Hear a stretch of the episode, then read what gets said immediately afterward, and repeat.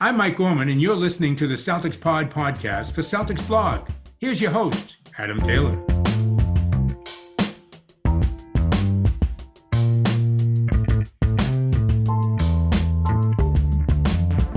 What's going on, everyone? Welcome back to the Celtics Pod. Happy Friday. Now, a little bit different. There's no Will today. Will's been busy with work, so I've got a pinch hitter, and it's probably the best pinch hitter you could ever ask for. Um, I'm always super happy when I get to speak with him. Somebody I consider a friend after this long working together and kind of going back and forth, bouncing ideas off. If you don't know by now, it's Mr. Keith Smith. How you doing today, Keith? I'm doing well. Thanks for having me, man. That was a uh, very kind introduction, so I'll take it. It's all the truth, man. It's all the truth. Now, we wouldn't be doing our job. Well, I wouldn't be doing my job if I didn't basically design this episode simply for trade discussions. You don't get a a salary cap expert like yourself on a show very often. So it's best to kind of lean into that and just go full force. So that's what we're going to do. Before we do that, anybody watching on YouTube, make sure you can see Keith's YouTube channels in his um in the background, uh, just here, NBA front office. If you are, if you're finding this for the first time, make sure to go check out Chip Keith's channel. Him and his buddy Trevor do a great job there. And if you're here and you know you haven't hit that subscribe button already, make sure to do that too. So Keith, you wrote a piece what was it yesterday at this point? Uh, the trade deadline primer for CelticsBlog.com. And people listening should know who Celtics Blog are by now. And if they don't, they're not really Celtics fans. So you've kind of wrote this down into some. I, I think this is the way you've done it's really well done. You've got the untouchables, and one of those two untouchables isn't necessarily untouchable, right? Would you agree with that? It's kind of the untouchable and the untouchable-ish yeah, I think that's completely fair. It, it's how I approach it is very few players in the NBA are untouchable. If you ask the kind of average fan or took a cross section of fans, you're going to get a list of probably 30 to 40 untouchable players. And in reality, that list is probably more like four or five around the entire league. Now, there are players who it would take everything under the sun to get them, but that by definition means they're not untouchable. And I think for the Celtics, that's Jayson Tatum and Jaylen Brown. And I think Jayson Tatum is really close to being untouchable. Um, and then I think Jaylen Brown's like a tier below. Now, it's not when you call Brad Stevens, he doesn't hang up the phone on you. I, I kind of doubt he hangs up the phone on anybody. He's too polite and too nice of a guy to do that. But he's not going to hang up the phone and be like idiot. Um, if you ask about Jaylen Brown, but he's going to be like, all right, you better be ready to give me players and picks and everything else. They're very high on them. Um, this is you you know you cover the team just like I do. The story of the year is can these guys play together? Should they trade them? Should they not? The reality is they can play together. I had someone from the team tell me just the other day in a league where everyone is looking for wings that can play on both ends of the floor. We have two young ones under contract for a while. Why would we ever break that up? And I think their belief is the problems exist around Tatum and Brown. Not that they're perfect players, but those are the other things. And that's why I put them in that same group. Uh, right there is kind of the it's probably not happening unless there's a major, major reset coming uh, that involves a whole bunch of stuff headed Boston's way. So one of my big questions is that I've kind of spent too long asking myself. Uh, postulating is the word of my week at the moment. So one of the things I spent too long postulating is are the Celtics already on the clock in terms of you know that you've still got these guys under contract, but that you need to give them a reason to already be envisioning themselves re signing a future deal or you know opting out and signing another long-term contract. And to me, trade deadlines like this when the team is struggling, when everything isn't happening the way you want it to, they matter because a player will look back and they will either think that you did everything possible to put them in a winning situation or that you dragged your heels and cost them opportunities to be successful. Now, that's my train of thought. Would you kind of, do you see this as one of those trade deadlines where Boston need to make a move because Jayson, um, Tatum and Brown could potentially look back on this as a defining moment in any decision they make?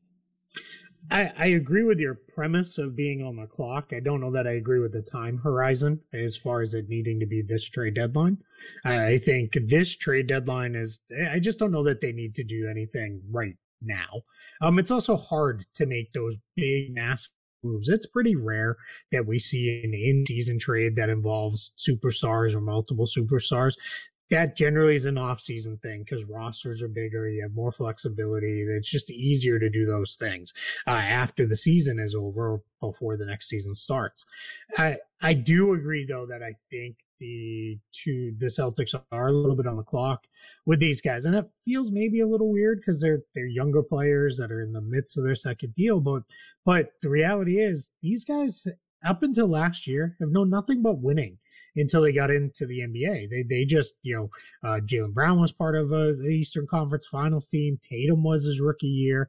Then 2019 went a little sideways, but they still won round in the playoffs.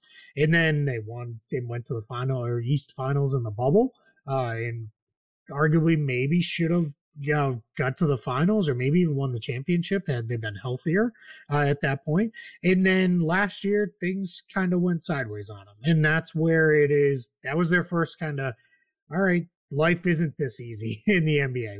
You don't just continually make these playoff runs every single year. And then this year, it's been bumpy as the team has really, for the first time, reset around those two guys.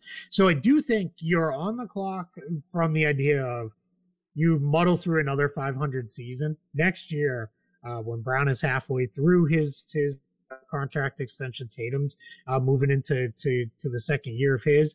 You're gonna start to get questions of where are we going with this? What are we doing with this? And you have to be ready to answer those. I just don't know that it's right now, but but you're you're always on the clock with with players once they get to that second deal because the control shifts from the player to the team or from the team rather to the player in a major major way.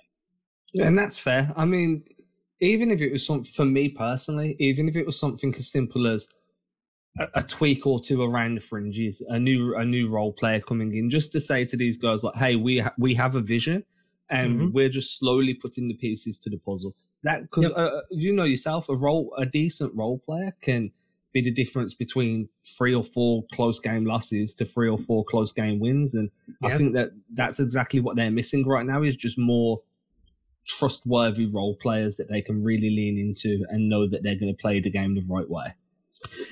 Yeah, I agree completely. And I think we're seeing Ime Udoka because their roster is kind of limited on that. We've really seen over the last week he started to cut the rotation down. Now, some of that was out of necessity from guys being out for a while, but I think they almost stumbled into, hey, maybe we're a little bit better when we only play eight guys. Uh, and that's, that's, you know I've got my eight I can trust, and I'm gonna run with them, and that's that's gonna be how it is. And I think you know everybody else, we might go to the ninth or tenth guy, but it's gonna be for less than ten minutes a night, where we're just gonna slot them in as needed when somebody needs a little rest or we need a little you know burst of energy or whatever it is. So I think they now are in that position. The problem is I don't know that those the guys two through nine ish or two through eight behind Tatum and Brown are really fully good enough to say, yeah, we're good. We've got the eight or nine guys. I think you want to upgrade. The the good news is they have the ability to go and do that. And that's that's why I think these next three weeks, trade deadline's four weeks from today as we're we're recording this. I'm gonna say the next three weeks, you want to hit trade deadline week with a really good idea of who are we, where are we going? What team are we trying to be uh, the rest of the way? And I think they'll know that if, if they continue to kind of muddle along and this 500 team, hey, three weeks from now, you can feel a lot better about saying, all right, not that it's going to be Tatum or Brown, but let's move out some of the vets. Let's free up minutes for the kids. We're going to the, the last 30 odd games or so, we're just going to make them developmental games. If we make the play in, great. If we don't, we don't. It is what it is. If you play really well over the next few weeks, and they're I know people don't want to hear this, but they're showing signs of figuring some some stuff out. I think they've won five of their last seven now. Uh, they've they started to play better basketball. I think we, if that continues, then you see trades made differently because then it becomes all right. Let's go get somebody. Let's get somebody to boost us up. Let's get somebody to help us make a playoff run. Okay, and and like the okay, so I'm gonna I've stumbled over my words. So we're gonna we're looking at this team that's you know they they've found a way to they found a winning formula or they found the the building blocks of what could potentially be a winning formula. And we move on to the second part of your trade primer, which has a couple of these guys that one of them hasn't never played last night, and uh, you know you get your detractors like Marcus Smart didn't play and they played well. Who would have thunk it? And then you get other people like, hey, it was just a byproduct. You have Robert Williams in there as a hard to move and Josh Richardson in there as a hard to move. Now, obviously, Smart being who Smart is to the team and who he is to a large percentage of the fan base, you can understand why he's hard to move outside of his contract. Robert Williams to me is one of the more valuable members on this rotation. I think that if you were to move on from Robert Williams, it's with him as part of a package for a superstar. I don't think you should include him anything other than that personally. And Josh Richardson to me is a guy that I think would be a very, very valuable throw in on. Uh, I wouldn't call it a superstar trade, but you know, a bigger trade than just mm-hmm. hey, let's take another role player back, unless it's an elite role player. And their their contracts are all different. You can fill us in. But if I'm not mistaken, I might use the wrong wording here. But Robert Williams is like a poison pill exception. Would it be an Arenas provision? One of the two. Um, yep. Is that right? Yeah. So it, it's a little complicated because it, so I'll nerd out here for a minute. go, go ahead, man. Go ahead. Um, poison pill doesn't actually. That's not a terminology that exists in the collective bargaining agreement anywhere. Um, it's been a term that we've all kind of gone to, and it gets used. Uh, it gets used to cover two different scenarios. Um, the the first is uh, what which is what Robert Williams is. It's it's a trade restriction because of base year compensation and an extension. I just said a lot of words that people probably like, oh, what does that mean? Essentially, I'll boil it down really easy. Because Robert Williams has an extension that is yet to kick in, that is a big enough raise. What happens is, off of his extension, if Boston trades him anywhere on the Celtics side, he counts at this year's salary, which is about 3.6, 3.7 million. For anybody else, it's 2.3 million dollars that the team that's acquiring him.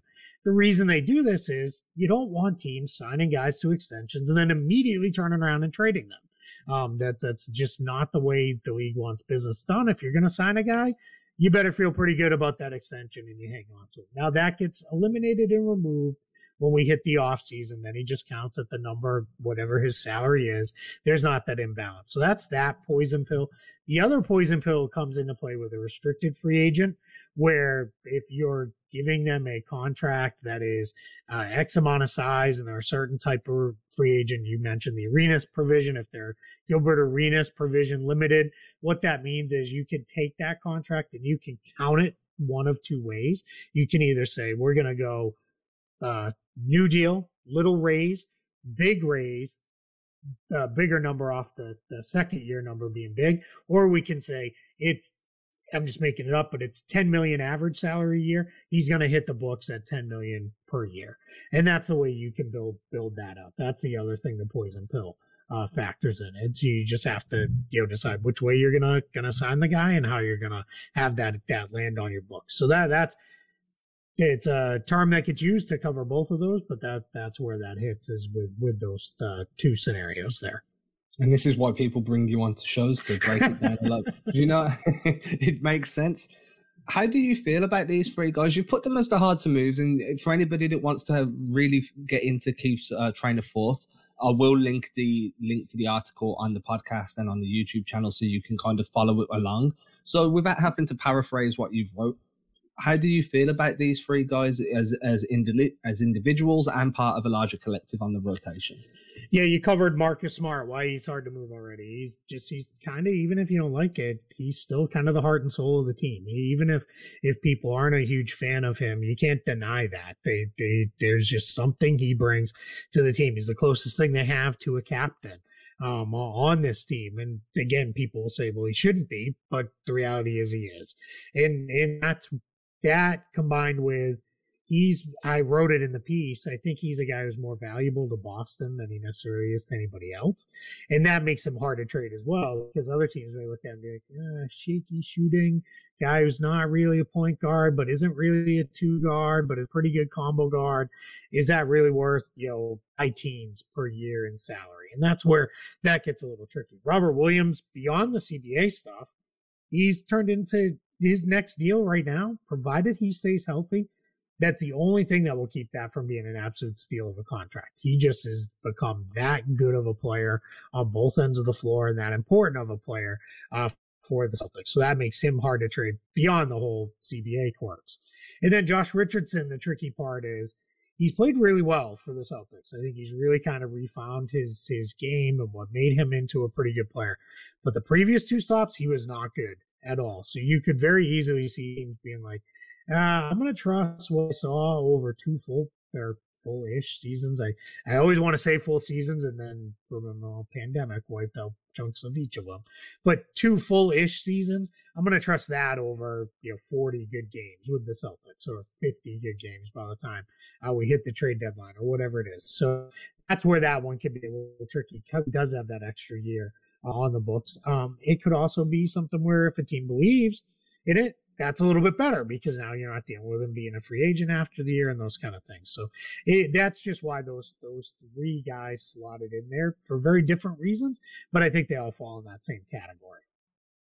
That's fair, and I, I think that the Josh Richardson one is something that I hadn't considered. You know, we get so sucked up in how a player's playing now for the team that he's on that you never envision a team being like, well, actually, he was pretty bad for a while. Just because he's playing well now, sometimes you just fall onto a roster and things work, and you end up having a good season. The Marcus Smart one, I'm, you know me, I'm not one to do fake trades. It's not really my forte. But I did postulate one on a YouTube episode a, a few days back. I bought it, uh, mentioned it to Bill. I think he mentioned it in our Slack channel as well. Um, I, I, kind of threw a Marcus Smart for Terry Rozier straight up as a one to one trade for Charlotte. You know, terrible defensively. They could do with a little bit of a culture reset on that end of the floor. Rozier already knows how to play with Jayson and Jaylen. A little bit of scoring, and he can facilitate as well as giving you a bit more size at the guard position. How one is that feasible, and two, do you think that would even be worth making a phone call about uh, it was just one that kind of came to me and I felt like it made sense for both sides. But I've had people say, no, it's not going to work. And other people be like, actually, yeah, that's a good idea. Yeah, it, it's funny when, when it, the way I judge trade idea is when uh, fans from both sides are telling you you're an idiot. I think you feel like, right, I probably hit it kind of well here with this. Um, I, I think it's for, for me is I don't, I, I don't necessarily want another guy who needs the ball a lot um, in their in their hands, and I know that goes kind of contrary to what people feel about the Celtics right now. And I know people want this, you know, great organizing point guard and all that. And everybody says they need a Chris Paul type. Well, yeah, so do about twenty nine other teams, and Phoenix has him. Like he's Chris Paul. Like he's almost kind of at this point one of one as far as true old school traditional point guards go. Um, but if you were going to make a move, and I don't want to put it this way, but just to make a move to change things up, and it's not. I don't hate the idea because, as you said, Rozier knows how to play. He's he's gotten better without the ball, um, which he doesn't have it all the time because uh, LaMelo has it quite a bit. Gordon Hayward has it quite a bit. They they they run some stuff on occasion now for um, uh, Miles Bridges, and then uh, uh, Kelly Oubre when he's in the game has it. Miles, or excuse me, Mason Plumlee uh, is a guy run some stuff through on occasion. So Rozier's done well um, adapting to playing off the ball. So I don't I don't necessarily hate the idea. I I I think he's a little overrated as a defender, so I worry that you giving up an awful lot of uh of defensive versatility with Marcus Smart that you wouldn't get back enough offensive uh, boost and upgrade to to balance it off. But it's one of those where I wouldn't if that happened in real life, I wouldn't uh, immediately be, uh, you know, writing a couple thousand words about why what a mistake it was. I I don't think I'd go there. And you know you've done a decent trade when Keith doesn't instantly shoot it out of the sky. So I'll take that as a win. I'll take that as a win. I've seen. Uh, well, I've the seen... thing is, you, you didn't you didn't say you know, hey, I want to trade uh, Bruno Fernando for Terry Rozier and then call it. You know, why why wouldn't that work? You know, and then you know, and that's where I could leave it as it doesn't work cap wise, and then people will say, well, that's stupid. You know, you idiots. Like that's all right. Well, I mean, that's just math. It's not my fault. You you know, flunked math at some point so moving on, we've got a few, and I want to do a fast fire round. So we'll kind of, uh, I'll kind of hunch these guys together because what we've got is we've got the hard to move vet. Everybody knows about Al Horford, where we are with him. Um, I think that it's quite obvious now. Unless you're trading one bad contract for another bad contract, it's not really. You kind of you are where you are, right? I, have heard people say, "Well, hey, maybe you do Al Horford for Kevin Love, or maybe you do." Al Horford for John Wall, or you know, it's it's going to be that type of deal if I'm not mistaken. If you're trying to move off from Horford, would that be correct? Yeah, it very much feels that way. I think Al Horford has a little more value than people give him credit for, but I don't think his contract to player value is a positive. I think it is a negative. I don't think it's a huge negative, like say John Wall, where you know he just doesn't even play and hasn't really played now, barring a uh, you know brief appearance last year. Um, we haven't seen him play in a few years, so I. It, but yeah, it's not you're you're not Al Horford is not going to be the centerpiece of any kind of amazing return unless he's in there strictly as the salary match in there and you're plussing it up with picks or players or something on the other side. And that leaves us with the very tradable vets, as you've put them, and then the kids. So we can package all these together because these are what I would call your your core rotation all the way through to your end of bench guys. You know, you're going to have your Dennis Schroeder's going to be in there, along with your Romeo Langford, your Aaron Nesmith. And if it, if there is going to be a fringe trade, as we'd call it, it's going to be one or multiple of these two groups kind of amalgamated together in a deal. How do you like? Okay, so I haven't asked you this actually. Udoka's kind of got some heat for not really playing the young guys, right? Like Nesmith hasn't got a ton of time. Uh, Romeo Langford's all of a sudden found himself marginalized. Same with Payton Pritchard do you think that's he's just one of the coaches that genuinely prefer to coach veteran players, or is there a world where he's kind of sending a message saying, "I'm not going to play these guys, trade them for some people that fit my scheme"? Or how, how have you how have you seen and kind of compartmentalized Udoka's rotations with those young guys? Yeah, I think he tried to play those guys early on and the team wasn't very good. I mean, they they have not played consistently well until really the last two weeks. In the last two weeks, they've really started to put together some some pretty good basketball. And and, and people will yell and scream about look at who it was against, but they they weren't beating those kind of teams earlier in the year. So you know, I mean, it's it's that. And I think Celtics are in a position where this all goes back to to the timing for me of these next three weeks are we're going to figure out who we are and figure out our path forward. And I think Ime Udoka is looking at it and saying, we can win if I don't play those guys because I can trust Tatum, Brown, Horford, Williams, Smart, Schroeder, Grant, and Richardson. And if I need to, I'll throw uh, Enes out there for a few minutes. If I need to, I'll throw Pritchard out there, maybe Langford, Nesmith, but they're going to get minimal time at best. I've got my kind of eight, nine guys. Here we go. This is what it is. And I think what's happened is while people are yelling and screaming about he's not playing these guys, they're winning games. so it becomes a trade off, right? Do you want to see the kids play and not win games, or do you want to win games? Hey, I know what the real answer is. We want to see the kids play and win games, but that wasn't happening. So I think what Ime has done is until there's an organizational shift to all right, this season's lost. We're we're gonna just kind of do, do, you know we're gonna let it become what it becomes the rest of the way.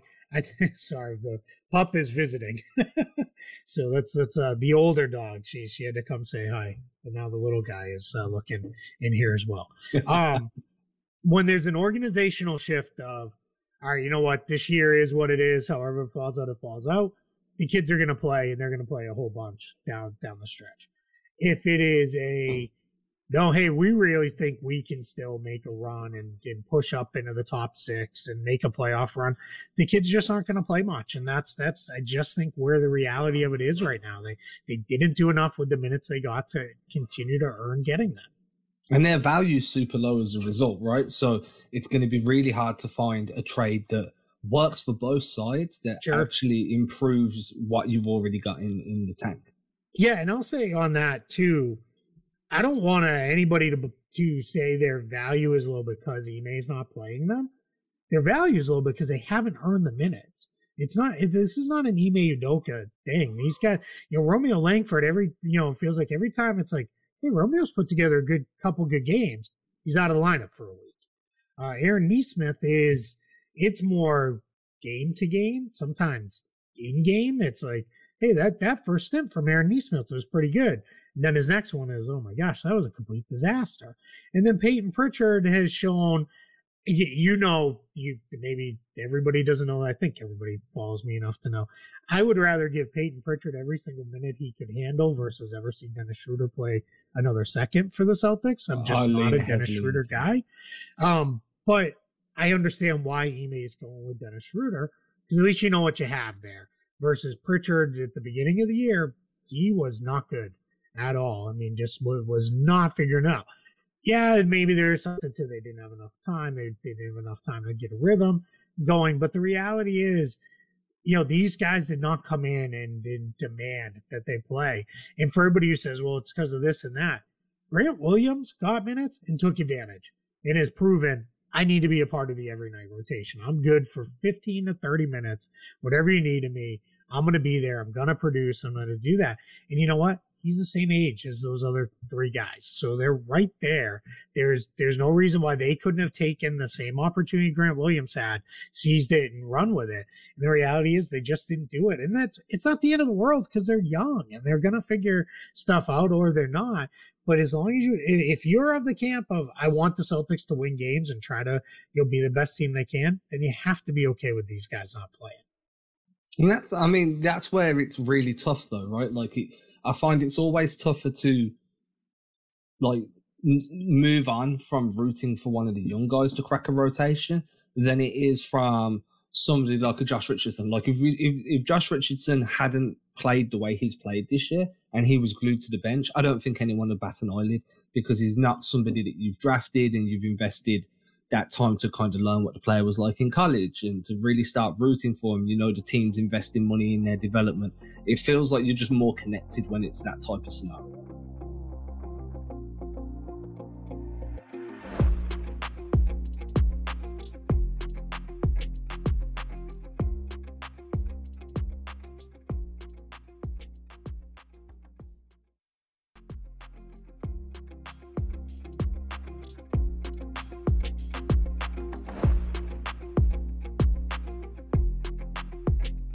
Was on mute. Uh, what I was saying is, look at Juancho. Yeah. He doesn't play, and no one really cares. No one's upset because he's not playing. I mean, I'm sure there's some Juancho stands out there that are like, he needs to play. He's going to unlock everything. And reality is, every time we see him play, that's the exact opposite. But yeah, you are much more attached to your kids. I, I have the theory of they, they become our guys. And for me, the ultimate R guy over this kind of iteration of the Celtics was Avery Bradley. Avery Bradley came in as a lightly regarded uh, late first round pick. Didn't do too much his first couple years, and then he started taking off. And then under Brad Stevens, that that year when they made that East Finals run, and everybody's like, "How did this happen? This team is in the East Finals." And unfortunately, it got hurt and was out that was really the year where it was like Avery Bradley's our guy, man. I remember, I will, I'll never forget against that Cleveland team. He hit a, he hit a game winner in the playoffs, and, and it was like it might have been the only game they won in that East Finals that year against Cleveland. But it was like that's what a moment, right? That's AB, that's our guy. And then months later, he was chipped off to the Detroit Pistons as they cleared cap space for Gordon Hayward and picked up Kyrie and all the other things they did. But the that's what you want, right? You want those guys to become that. The reality, though, is it's do you want to just wait around on maybe that happens, or do you want to see the team win games? And and I think the vast majority of people want to see the team win until it's very clear of all right, we've completely changed directions. And that's why, again, not to be a broken record, but I think these next three weeks are so important because it really becomes the all right, let's uh let's let's find out what we've got. If we're not there, I do think they're going to pivot and very much say, all right, Ime, Langford, Nesmith, Pritchard, they all got to play. They, they and they've got to play, you know, 15, 25 minutes a night at least, uh, and go. And, and I think think you'll you'll see that's how it goes. It'll be you know they'll be out there very regularly, and guys like uh, Richardson, Schroeder, uh, Enes Freedom, that maybe aren't part of the long term plans. They just kind of fall by the wayside. And that's going to be an interesting kind of way to see it as well because it always comes back to it it brings us back to the top of the show right like if it's not going to be that year and you do have to move into a development then you're further along on the clock than what you would have been if it was a year where you actually had a little bit of tangible success what I want to do now, I know that we're gonna. I want to wrap up shortly, so I want to kind of do not a rapid fire because I've run out of names in like two minutes because there's very few who I think are legit. So I was thinking maybe I could give you two or three names. You tell me whether you think they're one attainable, two realistic, and three if they would fit. And then you give me a couple of names just so everybody's got an idea of realistic targets. And then we'll let you uh, carry on with your lovely day. Yeah, so perfect. the names I've got, and this is like you know, Tyus Jones is a name that I've been quite big on as a backup point guard. Um, super high IQ playmaker, doesn't really require the ball too much, and he's a pass first guy that's going to cost you absolutely at the floor compared to a, another pass first point guard around the league. So I like the name Tyus Jones. Uh, I've got Norman Powell if things continue to go south in Portland. I think if you need shooting and you need uh, Powell's on a decent length contract, it just makes sense for Boston to at least um, kick the tires on, an, on a possibility there. And then again in Portland, um, Robert Covington and Jusuf Nurkic. Those are the four names I'm really heavily expecting Portland to just implode. Um, do any of those make sense? Would you see any of those attainable? Yeah, I think all four of them in their own ways make sense, and I think all four are fairly attainable as well. Um, starting with Tyus Jones, I think uh, that would have to be a decision of what do you want to do with him beyond this season, because I believe he's a free agent next year. I, I think I let me. I, I should have pulled it up and looked while you were talking.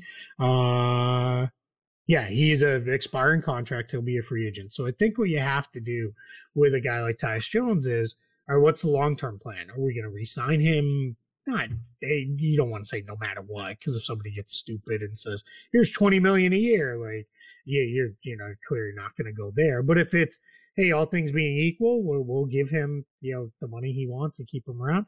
Absolutely, you you could invest in a guy like that. I feel similarly about Covington and Nurkic both because they're also in similar type positions where they're expiring contracts, and you got to kind of look at it and say, "All right, where are we going?" Now, a big chunk of that becomes what's going out on on the other side, right? Because I'm not bringing in Tyus Jones if I'm still going to have Marcus Smart and Dennis Schroeder because there's just you can't play all three of those guys, you know. So you got to move one of them. Uh, I don't have a ton of interest in bringing in Nurkic if Horford and the two Williamses are still the, my main uh, big man rotation because I just don't know that you need another big in there as part part of that. Uh, Covington a little bit different because he's kind of more forward sized. He's played you know three, four, five in, in his career. Probably he's more three, four. And I people went a little far with he played center for the Rockets. Well, that was a goofy you know construction of a roster. yeah, it's like like everybody's you know now deciding that Evan Mobley's really a three and maybe could be a two, and it's like what are we doing? Like I mean, it's working, but that's a goofy roster construction that works for you know the vast majority of teams. Uh, Evan Mobley is a four, and guess what? He's a damn good four, and let's just leave it at that. Um, but so Covington, that one again makes a little bit more sense because I think that is a need for the Celtics is is a three four kind of guy who can yeah. can do some stuff and shoot. Um, he's also a defender. The challenge with Covington is he hasn't been the same player over the last few years that I think people really uh, think he he was. He, he's really kind of slipped defensively. He's not what he once was um, with that. So yeah, so that one gets a little little little little trickier on that side. And then um, who was the oh Norman Powell. Norman Powell. I kind of like that one from the standpoint of that comes with he signed longer. So I think that part I do like. Um, he clearly has played with two guys who have the ball a lot in Lillard and McCollum. So I think he's used to that.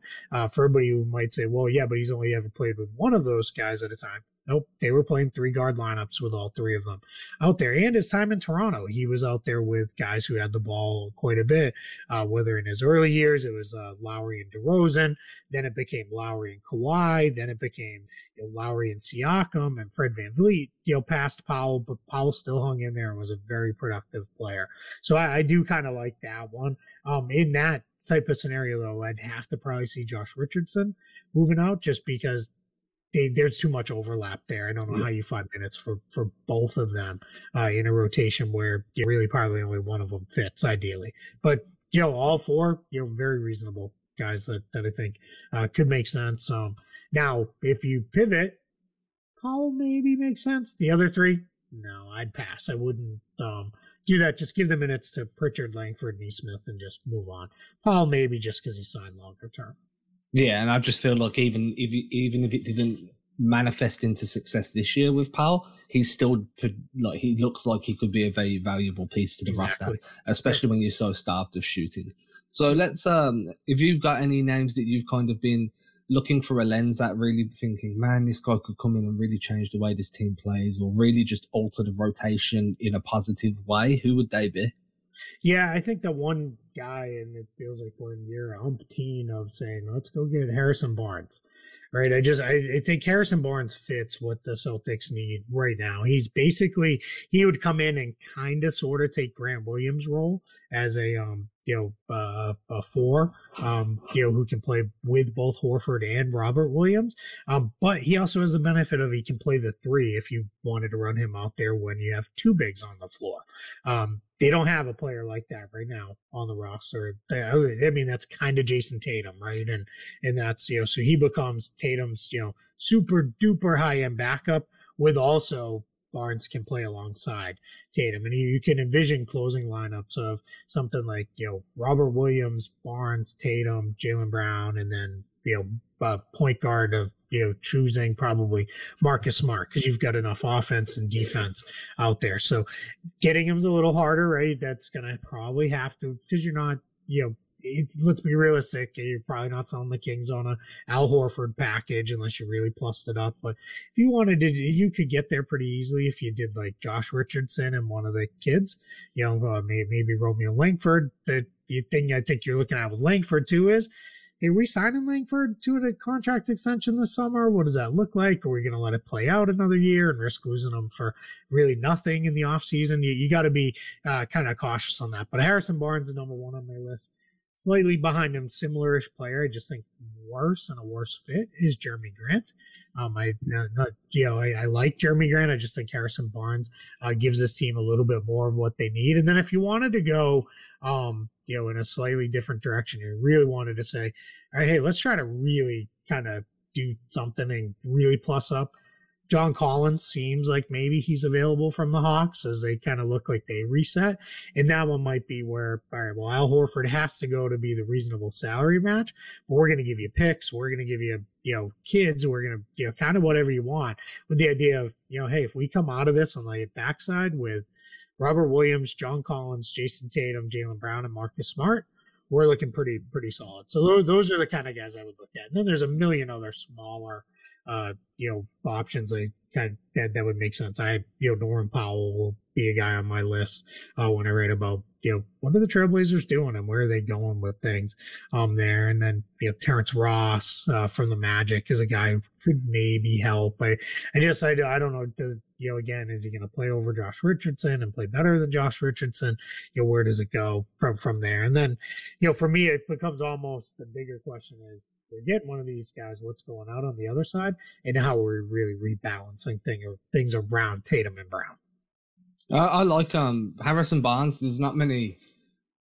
There's not many players out there whose coaching staff needs to tell them to shoot more. And I think that I think that tells you everything yeah. you need to know about the type of player he is. I think you know what's John funny. If, if, sorry to interrupt you, but I think, think, this is a really good point. I had someone tell me about Harrison Barnes. If you need him to be your third best player, he's happy to step up and be your third best player. If you need him to be your sixth or seventh best player, he's perfectly happy to be your sixth or seventh best player.